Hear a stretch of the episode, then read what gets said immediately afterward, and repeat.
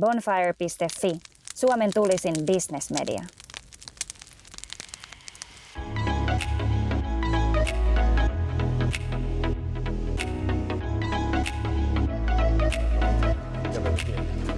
No niin, eli lähdettiin kävelemään tästä nytten Cafe Merenneidon kohdalta. Ollaan Matinkylällä. Matinkylässä Espoossa ja kaverina Jyrki Katainen, terve! No tervehdys. Hei, kerropa ihan ensimmäisenä, sä oot tällä hetkellä Sitran yliasiamies. Kyllä. Niin mitä tekee Sitran yliasiamies ihan käytännön tasolla? No johtaa Sitraa, joka on tulevaisuustalo. Monelle Sitra on varmaan nimenä tuttu. Mm-hmm. Se on lyhenne Suomen itsenäisyyden juhlarahastosta. Ja me ollaan tämmöinen Think, Do and Connect Tank. Eli kaikille Think Tank on tuttu, eli ajatushautomo. Mutta sen lisäksi me ollaan tämmöinen kokeilujen tekijä ja rahoittaja, pilottihankkeiden rahoittaja. Eli me rahoitetaan ja tehdään yhdessä yritysten julkisen sektorin kanssa erilaisia kokeiluja. Eli me ajatellaan alkuun, sen jälkeen me testataan. Ja vaikkapa nyt esimerkkinä voisi olla se, että Sitra toi joskus 8 vuotta sitten kiertotalousajattelun Suomeen. Mm. Me käytiin aika paljon niin kuin ajatustyötä siitä läpi, tai silloiset sitralaiset teki. Ja sitten me esiteltiin ajatuksia yrityksille, teollisuudelle, kunnille ja saatiin kumppaneita mukaan. Me ruvettiin kokeilemaan, että miten kiertotalous toimisi kunnassa, miten kiertotalous toimisi teollisessa ympäristössä. Ja ne on jäänyt sitten, osa kokeiluista on kuollut pois. Saatiin oppia, että näin ei kannata tehdä. Sitten osa on jäänyt elämään. Ja sitten se connect-puoli, eli se kolmas, tarkoittaa sitä, että se tavoite on saada aikaan systeemistä muutosta joillakin valituilla aloilla.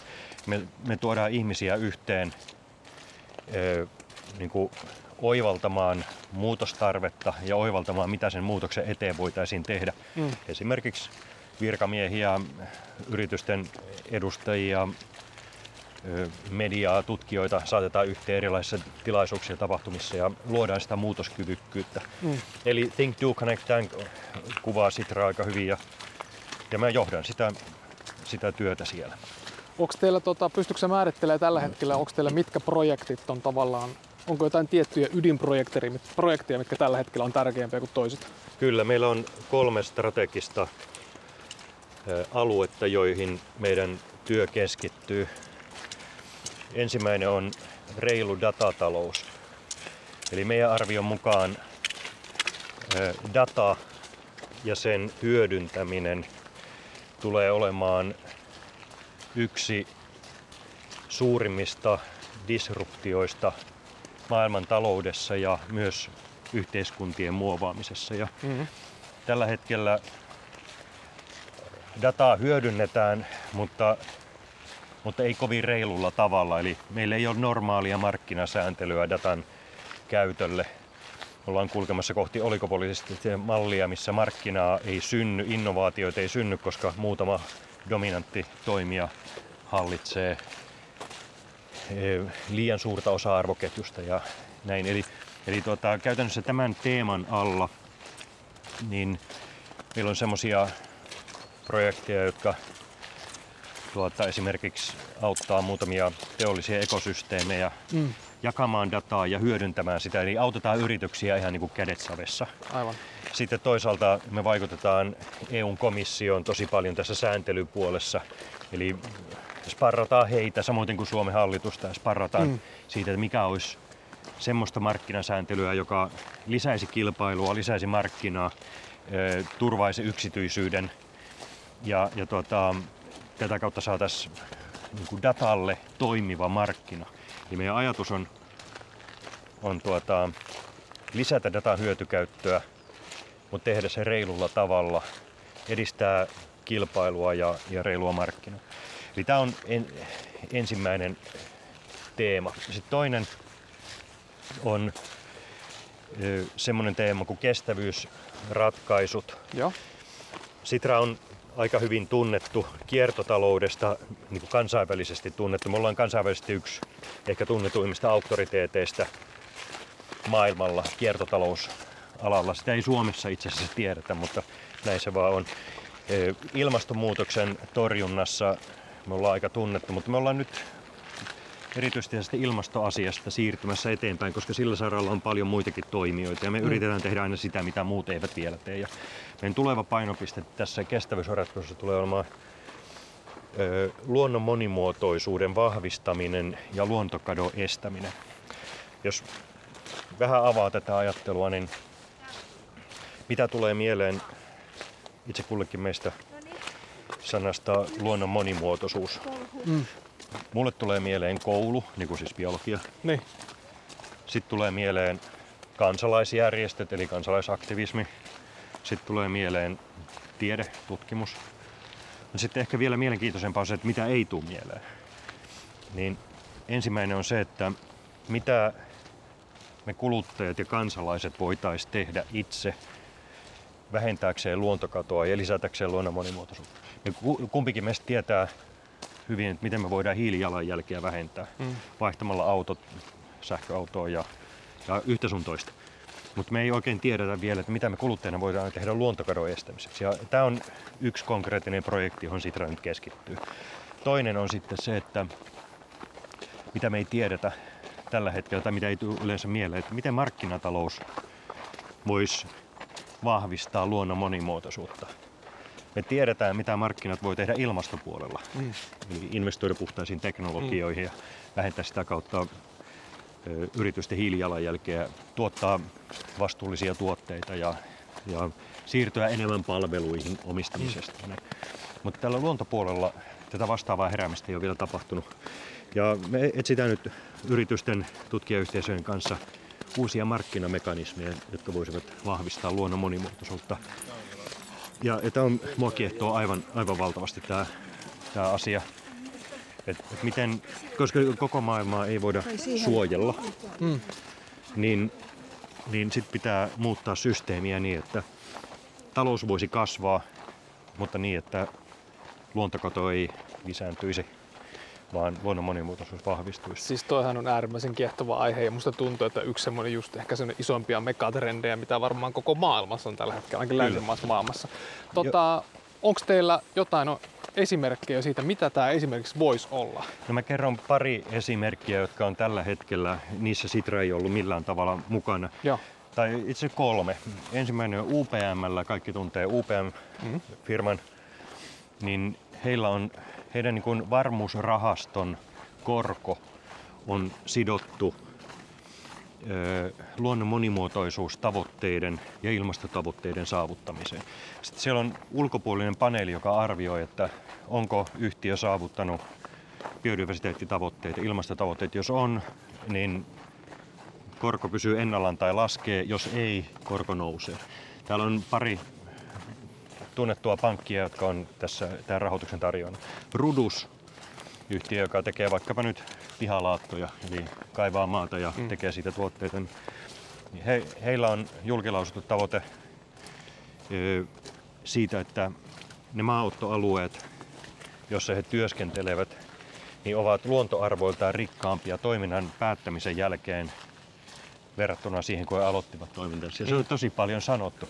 Tässä ei niinkään rahaa liiku, mutta se on enemmänkin license to operate-tyyppinen kysymys. Eli onko Ruduksen toiminta hyväksyttävää vai ei? Ja jos he pääsevät, niin kuin ovat ilmeisesti aika hyvin onnistuneetkin, niin siihen, että luontoarvot ovat rikkaammat heidän toimintansa lopettamisen jälkeen sillä saitilla, niin silloinhan se on voidaan ajatella, että se on hyväksyttävää. Kolmas, missä Sitra on mukana, niin on semmoinen, mitä me rahoitetaan, eli Jyväskylän yliopiston tutkijayhteisö on rakentanut ensimmäisen version luontojalanjäljen mittaamisesta. Ja S-ryhmä, kaupparyhmä, on lähtenyt siihen kokeiluosapuoleksi, eli he soveltavat tätä tutkijaryhmän mittaristoa ja pyrkivät hahmottamaan koko heidän toimintansa arvoketjun kannalta, mikä heidän toimintansa luontojalanjälki on. Koska se on edellytys sille, että voidaan sitten tehdä korjaavia toimenpiteitä tai uusia valintoja yrityksen sisällä. Aivan. Tuo finanssisektori on ehkä, jos yksi sektori pitää mainita, niin kaikkein kiinnostunein tästä luonnon monimuotoisuuskysymyksestä, koska ne ovat tottuneet jo ilmastopolitiikan aikana siihen, että heillä on suuri vastuu ja rooli. Että jos ei rahoita hiilipitoisia assetteja, niin ne ei myöskään kehity. Mm.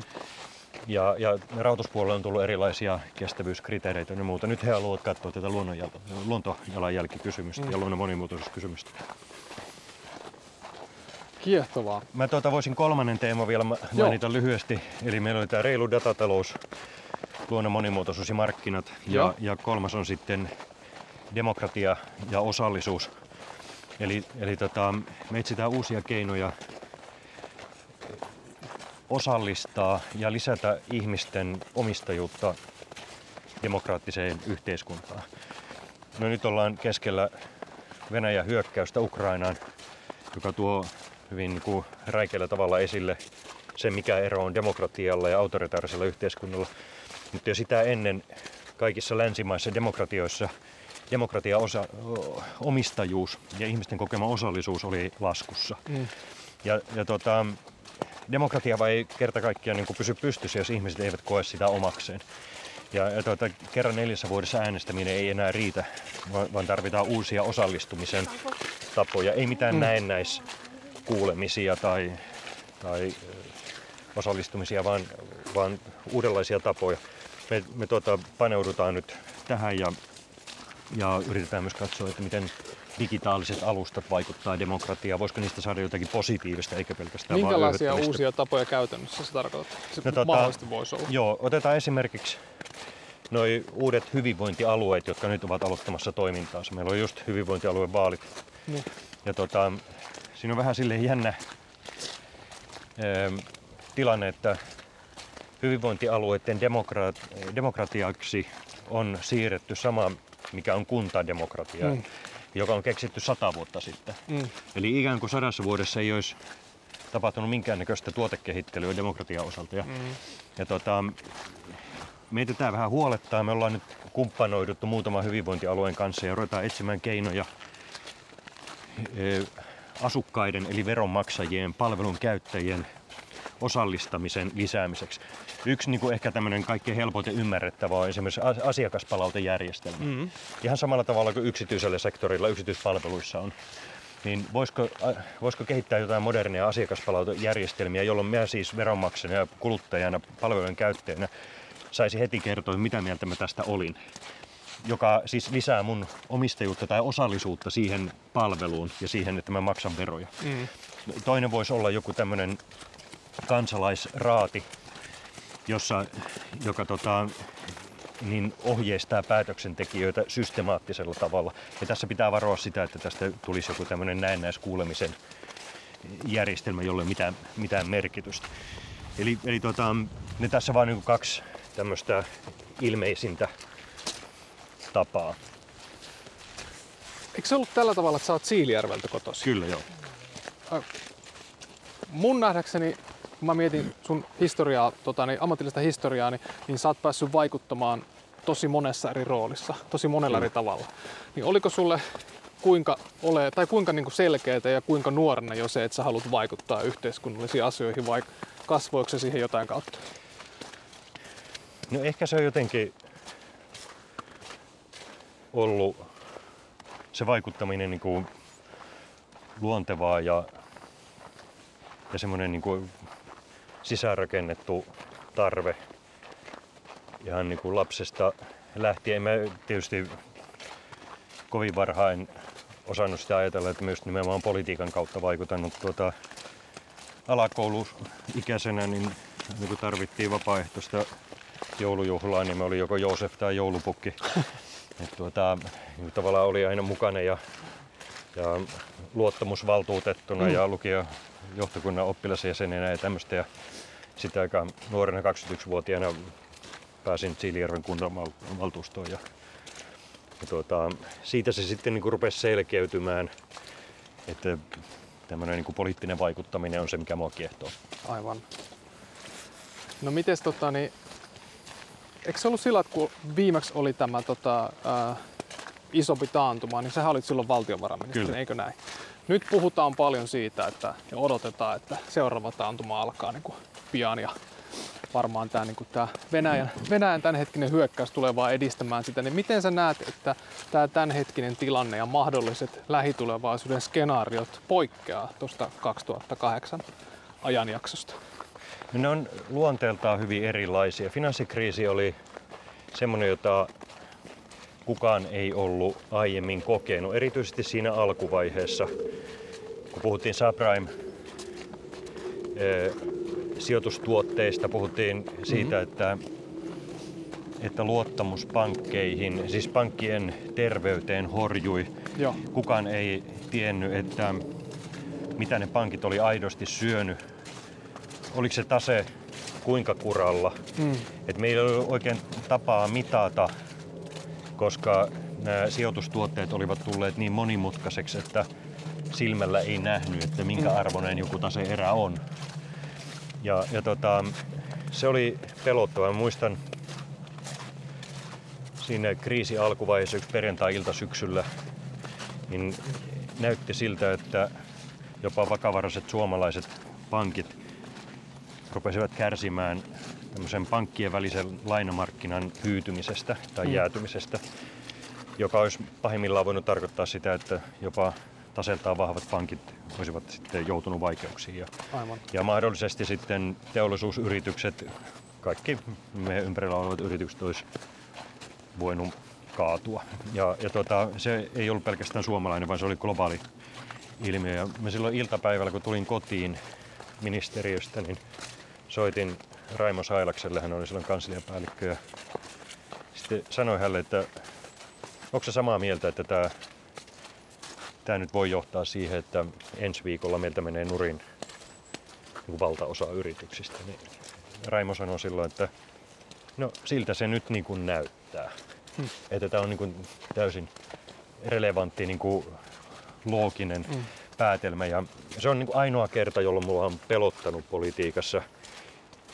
Ei sen suhteen, että olisi ollut jotenkin niin kuin vaikeaa tehdä päätöksiä, vaan sen suhteen, että kun me ei tiedetty, voidaanko me tehdä yhtään mitään. Eli se toivottomuus, näköalattomuus pelotti. No sitten se viikonloppu eteni sillä tavalla, että sunnuntaina EKP:n ja Englannin keskuspankkien pääjohtajat ja muuta tapasivat toisessa Pariisissa presidentti Macronin kohdalla ja siellä sitten tämä porukka teki päätöksen, että keskuspankit taistelee ja valtiot tekee tietynlaisia toimijoita. Se rauhoitti muutamaksi päiväksi tilannetta niin, että saatiin taas vähän niin kuin askelmerkkejä eteenpäin. Eli se oli todella pelottavaa tuntematon. Nyt tämä kriisi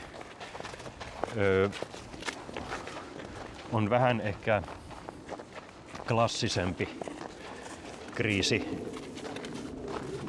mutta tähänkin liittyy aika paljon tuntemattomuutta. Et Venäjän rooli maailmantaloudessa ei ollut suuren suuri. Venäjän talous on vähän isompi kuin Espanjan, jonkun verran pienempi kuin Italian. Ja näin ollen niin Venäjä ei ole systeeminen riski niin kuin maailmantaloudelle, mutta sitten taas se, että yksi maa suljetaan kokonaan pois markkinoilta, se vaikutus erityisesti energiasektoriin on erittäin suuri.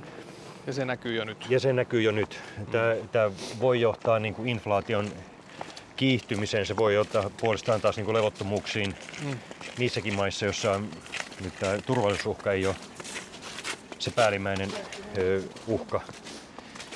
Ja toisaalta sitten taas niin luottamus, kun Venäjä kohtaan murtuu nyt niin kuin todella pitkäksi aikaa. Eli tämä on niin kuin tietyllä tavalla niin kuin klassisempi, mutta sillä tavalla myös niin kuin syvällinen, että tässä muuttuu tosi moni asia. Luottamus yhteen valtioon, sitten toisaalta meidän voimapolitiikka nostaa taas jälleen kerran pintaa. Positiivisia asioita jos hakee, niin EUn ja lännen integraatio syvenee, arvot tulevat entistä enemmän keskiöön myös taloudessa. Ja toisaalta sitten Vielä 2 viikkoa sitten tai 3 viikkoa sitten kukaan ei puhunut siitä, että vihreä siirtymä pitää tehdä sen takia, että päästään irti Venäjän fossiilisista. Ja nyt se on lisäargumentti vihreään siirtymiseen. Eli jos meillä oli painavat perusteet aikaisemminkin vihreän siirtymään puhtaan energian investointeihin, niin nyt tähän tuli niin kuin massiivinen lisäintressi, joka varmasti kiihdyttää investointeja puhtaisiin teknologioihin. Eli tässä on niin kuin, tämä saattaa kiihdyttää rakennemuutosta terveeseen suuntaan, vaikka sitten on näitä lyhyen ja keskipitkän aikavälin talousongelmia. Onko se sun mielestä aidosti yllättävää, että jos niin kun sekä tämä kriisi että sitten lasken tämän pandemiakriisin samaan, kyllä, mikä on ollut parin vuoden aikana, että nehän on nimenomaan molemmat näyttäisi nyt kiihdyttävän niin kuin paljon edistyksiä ja kehitysaskelia.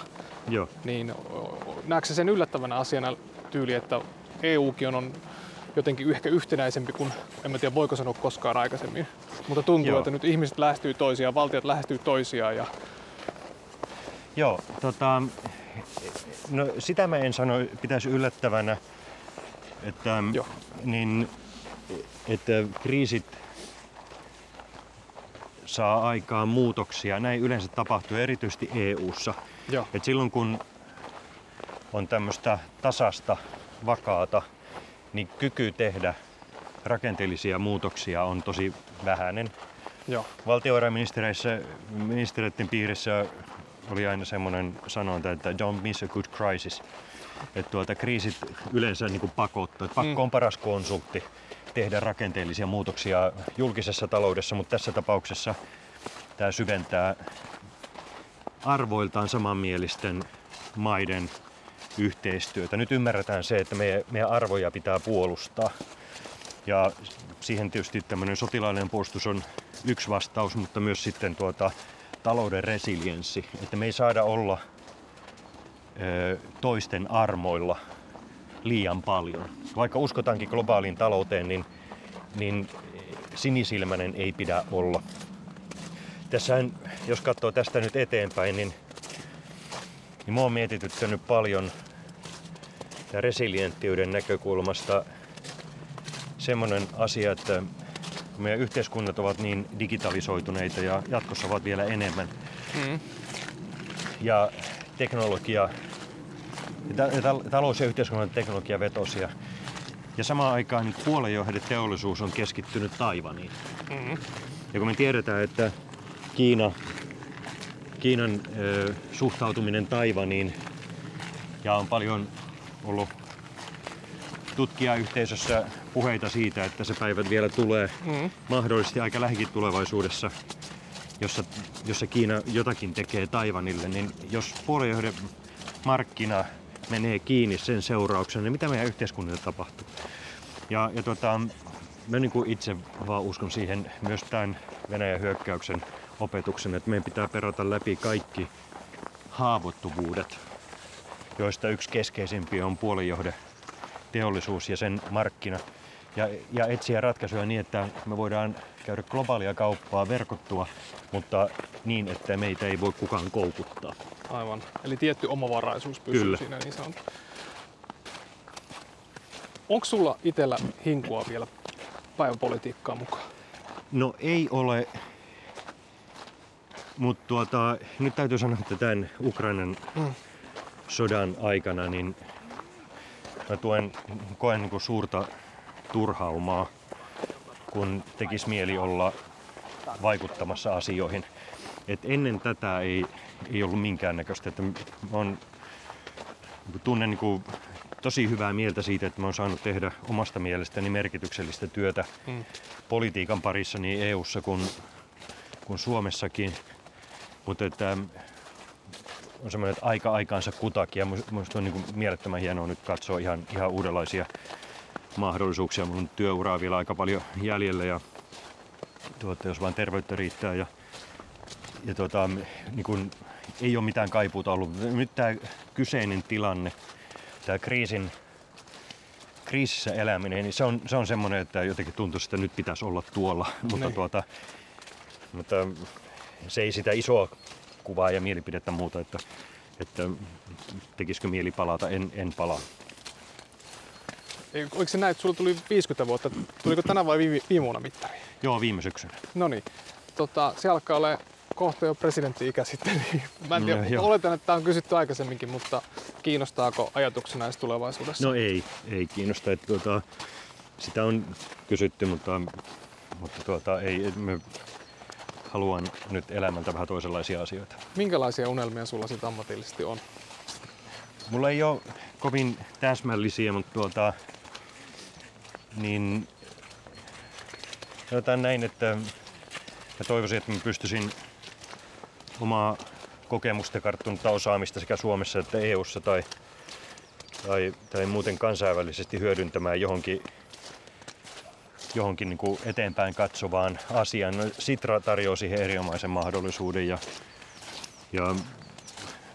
kun saa olla tekemisissä asioiden kanssa, joihin itse uskoo, mutta joita iso yleisö ei vielä näe tai koe. Mitkä ne sellaista asioita? Nämä esimerkiksi tämä reilun datatalouden luominen tai luonnon monimuotoisuuden ja markkinoiden kytkeminen tai uuden demokratian tavat, niin nämä niin kuin on hirveän inspiroivia. Mutta niin mitä muuta se sitten voisi joskus olla, niin en osaa sanoa. Mutta ehkä lähinnä nyt tämän niin kuin kansainvälisen kokemuksen ja yhteiskunnallisen kokemuksen hyötykäyttö jonkun uuden luomiseen. Niin, mutta sen tarkemmin en osaa sitä niin kuin unelmaa määritellä. Ehkä sanotaan, että uhkakuva on se, että me pelkään, kun on saanut elää aika vauhdikasta, niin kuin työmielessä vauhdikasta elämää ja olla hyvin verkottunut kansainvälisesti, ettei vaan sitten niin kuin laiskuus iskisi ja rupeisi niin kuin, vaan niin kuin sitten olemaan paikallaan. Että se voi niin kuin huolettaa, mutta kun se huolettaa, niin silloin yleensä pystyy toimimaan sitä vastaan. Pystytkö sä luettelemaan tai listaamaan ihan niin kuin yksittäisenä arvoina, että mitkä on sellaiset arvot, mitkä sua on ajanut elämässä eteenpäin? Joo, kyllä mä pystyn. Mulla on esimerkiksi semmoinen arvo kuin kannustavuus. Mm. Se on ollut mulle hirveän tärkeä. Eli esimerkiksi niin kuin politiikassa, jos kannustavuuden arvoa miettii, niin mulle se on tarkoittanut sitä, että vaikkapa verotuksessa, että me tehtäisiin semmoista verotusta, joka kannustaisi ihmisiä ahkeruuteen ja että niin työn arvo tulisi näkyväksi tai riskin ottaminen, että sille olisi kannusteita. Ja miksi näin, niin se, että mä uskon, että silloin kun ihmiset kokevat elävänsä yhteisössä tai yhteiskunnassa, joka on kannustava, niin se tuottaa myös samalla niin kuin onnellisuutta ja semmoista niin kuin oman elämänhallinnan tunnetta ja silloin voi niin kuin unelmoida. Et jos ajattelee päinvastaista, että eletään yhteiskunnassa, joka latistaa, no siitä on sitten monenlaisia kielteisiä seurauksia. Eli tämä kannustavuus on yksi tärkeä arvo. Sitten sivistys on toinen. Jos niin kun uskoo tämmöiseen yksilön vapauteen ja yksilön vastuuseen, niin silloinhan me tarvitaan sitä vapautta ja vastuuta toteuttamaan mahdollisimman niin kun laaja-alaisesti sivistyneitä ihmisiä. Joo. Se on tämmöisen niin kun vapauden yhteiskunnan kulmakivi, että meillä ei tarvitse kaikkea säätää lailla, kun ihmiset osaavat ottaa toisia huomioon muutenkin. Ja se on niin kun, se kumpuaa siitä sivistyksestä ja asioiden ymmärryksestä. Esimerkiksi nyt koulutus on tapa lisätä sivistystä, mutta on tietysti paljon muitakin. Kolmas on suvaitsevaisuus. Se vielä tuossa joitakin aikoja sitten ei paljon merkinnyt, kun sen sanoo mitään, mutta nyt se ehkä merkitsee enemmän, kun suvaitsemattomuus on lisääntynyt. Eli ihmisarvon jakamattomuus ja erilaisuuden hyväksyminen. Se on niin kuin lähtökohta, sitä ei tarvitse perustella millään. Mutta se on myös sitten niin kuin tietysti välinekin, että mitä enemmän ja mitä useampi ihminen kokee saavansa elää arvostettuna ja tasavertaisena, niin kyllähän se vapauttaa energiaa, kaikkea hyvää.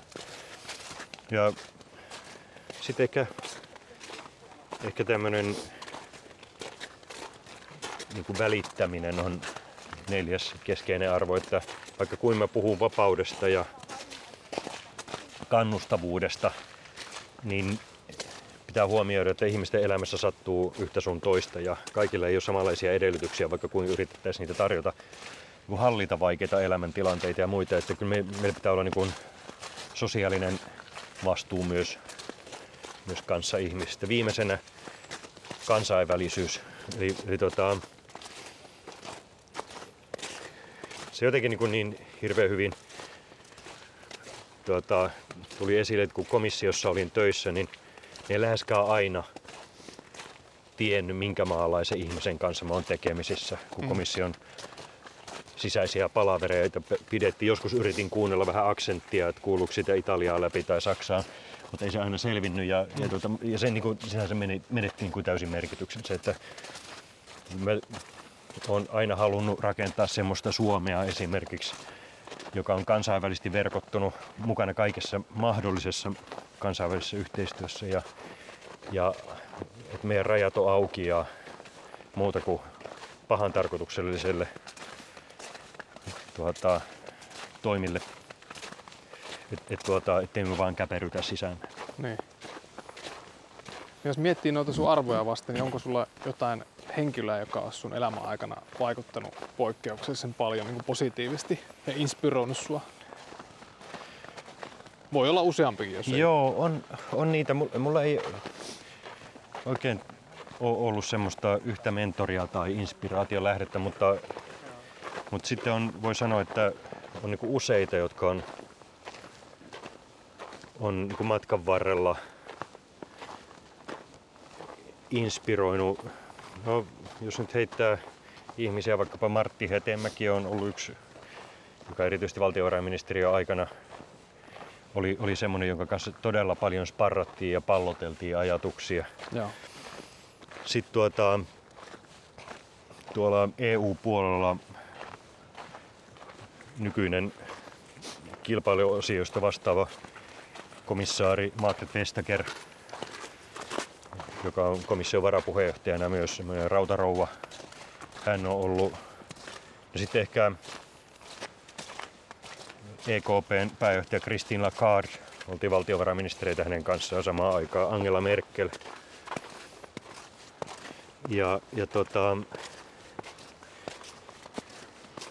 Ja moni muu, eli mä oon saanut ammentaa mielenkiintoisilta, fiksuilta ihmisiltä aika paljon.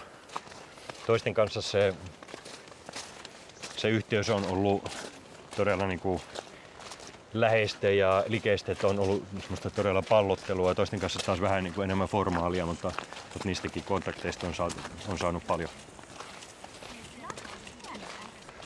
No mites me ei tosiaankaan niin kuin entuudestaan henkilökohtaisesti tunneta lainkaan, mutta mä perustan mun kuvani ainoastaan siihen, mikä niin kuin julkisuuskuvan kautta ja muuten on saanut susta. Mutta mulla on jäänyt sellainen kuva, että sulla on tosi vahva itsetunto. Sä argumentoit tosi selkeästi ja vahvasti, ja sitten nyt kun jutellaankin tässä, niin kuin ihaltava hienosti osaat noin sun arvos ja päämääräs pukea sanoiksi. Mutta mua kiinnostaisi, että minkälaiset asiat on sellaiset, mitkä herättää sussa epävarmuutta?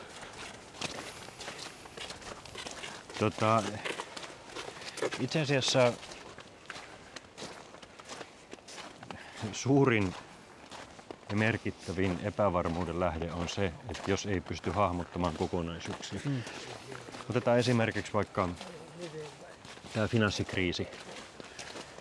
Niin, kun se oli niin kompleksinen, varsinkin silloin alkuvaiheessa, kun ei pystynyt saamaan kokonaiskuvaa haltuun, niin se, että vaikka ei kaikkia päätöksiä pystyisi tekemäänkään, vaan että kunhan pystyy hahmottamaan syy-seuraussuhteita ja näkemään kokonaiskuvan, niin silloin tulee mahdollisuus ikään kuin, tai se avaa yleensä niin kuin vaihtoehtoisia polkuja eteen.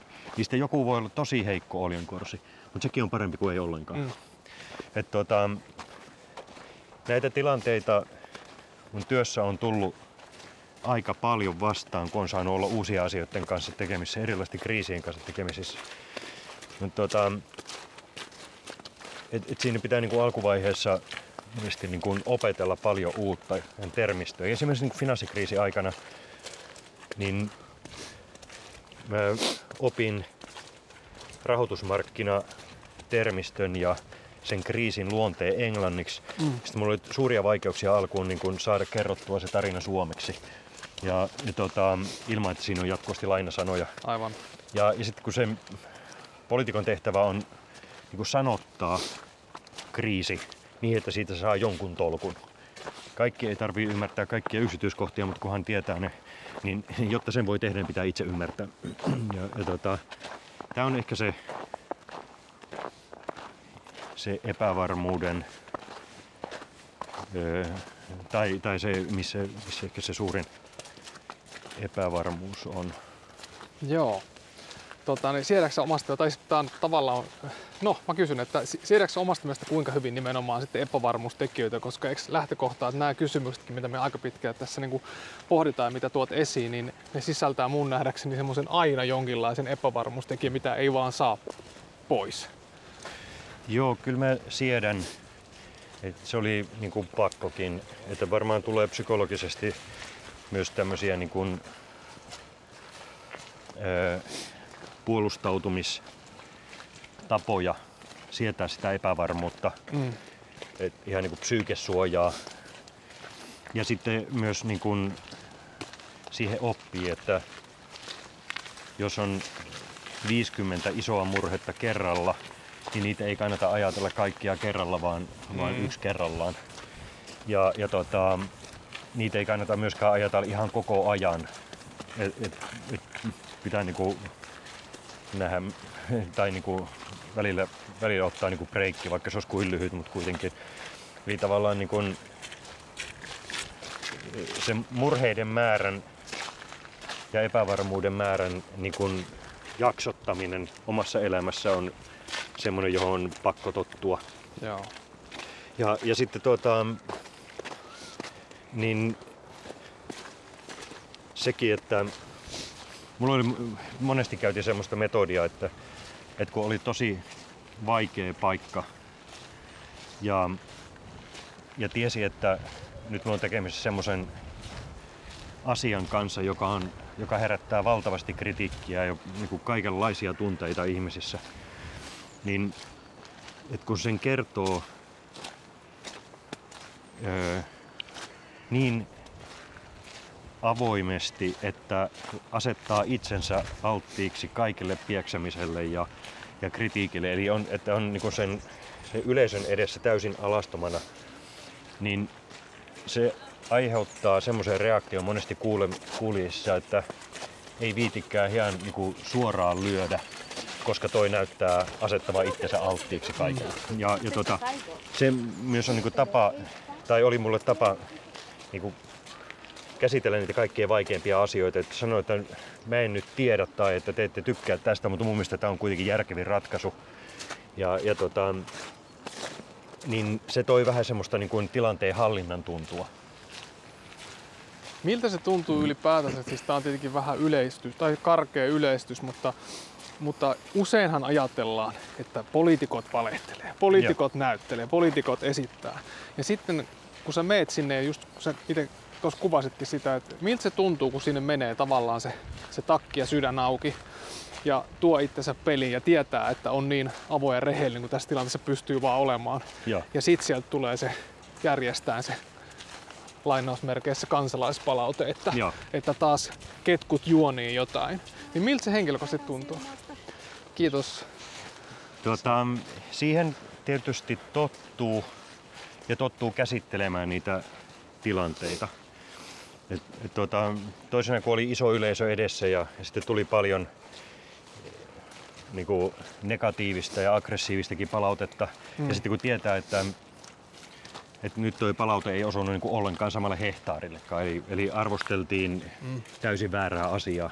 Ja sitten tietää, että nyt ei aika riitä niin kuin kaikkia virheitä korjaamaan. Että olisi helpompi keskustella, jos kaikkien tietotaito olisi samalla tasolla, mutta sitä ei voi odottaa eikä edellyttää. Niin niin siihen sitten piti vaan osata kehittää semmoisia niin kommunikaatiotaitoja, mutta myös niitä viestejä, jolla sitten niille ihmisille, jotka nyt vähäkään niin kuin halusivat tietää vastausta, niin tuli se käsitys, että mitä tuo oikeasti tarkoittaa. Ei just. Et ei se kritiikki niin kuin sinänsä haavaa tehnyt, mutta se mikä sitten tuntuu hirveän epäreilulta on se, mikä valitettavasti nyt on ilmestynyt tai lisääntynyt, että poliitikkojen kohdalla fyysisen väkivallan uhka on kasvanut. Että tavallaan, että eikö tämä nyt riitä, että nämä asiat on kaikille meille vaikeita, että jos sä muutat vielä pelisääntöjä niin, että rupeat uhkaamaan omaa tai läheisten turvallisuutta, niin se ei ole, meillä ei ole enää niin kuin mitään yhteistä. Että se tuntuu ehkä kaikkein epäreilummalta. No miten loppuun mua kiinnostaisi tietää, vedota juurikin sun niin kuin laajaan ja monipuoliseen ammatilliseen kokemukseen, että onko joku tietty tai mikä tietty yksittäinen tapahtuma tai hetki on ollut sulle niin poikkeuksellisen opettavainen ja mikä on jäänyt voimakkaana mieleen, mistä sä oot ammentanut mahdollisimman paljon tulevaisuudessa tai tässä niin kuin tähän hetkeen. Ja...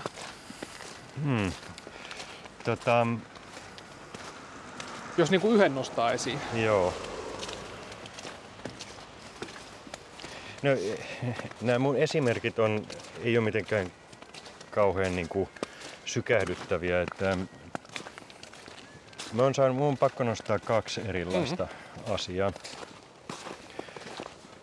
Ensimmäinen oli yliopistouudistuksen läpisaaminen Suomessa, missä yliopistoille tuli ulkopuoliset hallitukset ja autonomiaa vahvistettiin ja me muutettiin niin kuin rakenteellisesti koko yliopistokenttä. Ja vaikka tämä saattaa kuulostaa hirveän tylsältä, niin se miksi minä saan siitä edelleenkin kiksejä on se, että se oli massiivinen rakenteellinen uudistus, joka sai vedet virtaamaan suomalaisessa yliopistokentässä. Ja ne näyttää niin kuin tällä hetkellä hyvin erilaiselta kuin mitä 15 vuotta sitten näyttivät. Sitten ehkä toinen vähän erilainen on se, että kun olin komissiossa varapuheenjohtajana, mä vastasin investoinneista ja taloudesta ja talouden uudistamisesta ja työllisyydestä ja tämmöistä kilpailukykyasioista, mä vastasin tämän salkun sisällä muun muassa kiertotalousasioista. Ja silloin kun mä menin komissioon, niin kiertotalous oli vain sana paperilla, mutta se ei merkinnyt mitään. Sitten me saatiin niin kun, meidän sen porukan kanssa saatiin aikaiseksi se, että kiertotaloudesta tuli EU:n yksi keskeisimpiä sisämarkkinakysymyksiä. Eli me saatiin aikaan tai alulle systeeminen muutos. Me tehtiin lainsäädäntöä, joka lisäsi tuotteiden kierrätystä ja kierrätettävyyttä, raaka-aineiden uusiokäyttöä, poistettiin kaupan esteitä, lisättiin uusia insentiivejä kiertotalouden edistämiseksi. Siinä tuli taas semmoinen niin aha-elämistä. On tämä kyllä niin mielettömän hienoa, että pystyy taloutta muuttamaan systeemisesti. Me ollaan vasta ihan alkutekijöissään siinä, mutta kuitenkin. Sitten komissiossa, kun sitä työtä tekee, niin se vaikutus on vähintään 500 miljoonaa ihmiseen. Juuri näin. Mutta tämä mun poliittinen elämä ja kokemusmaailma on hirveän vähän täynnä mitään tämmöisiä niin kuin bling-bling huippukohtia. Onhan niitä kaikenlaisia kivoja juttuja ollut, mutta enemmän niin kuin tämmöisistä tietystä vähän tylsistäkin tuloksista saa niitä hyviä fiiliksiä. Ei ollut lainkaan tylsät esimerkit mun mielestä. Hei, me tultiin takaisin tähän Cafe Merenneidon luokse. Onko tämä alue ylipäätänsä semmoinen, missä sä liikut usein? Tämä on semmoinen alue, mikä käyn täällä lenkillä koiran kanssa ja perheen kanssa välillä tässä Cafe Merenneidossa kahvilla. Täällä on hyvät pullat ja leivät ja muutenkin tässä tämä merellinen Espoo on niin kivaa ihan kaikkina vuoden aikana. No niin, ilmainen mainos siitä. Kyllä. Ei muuta kuin kiitos tästä ja hyvää viikonloppua. Kiitoksia samoin. Lähdetään tästä liikkeelle. Yes, hyvä, kiitos. Moi. Moi.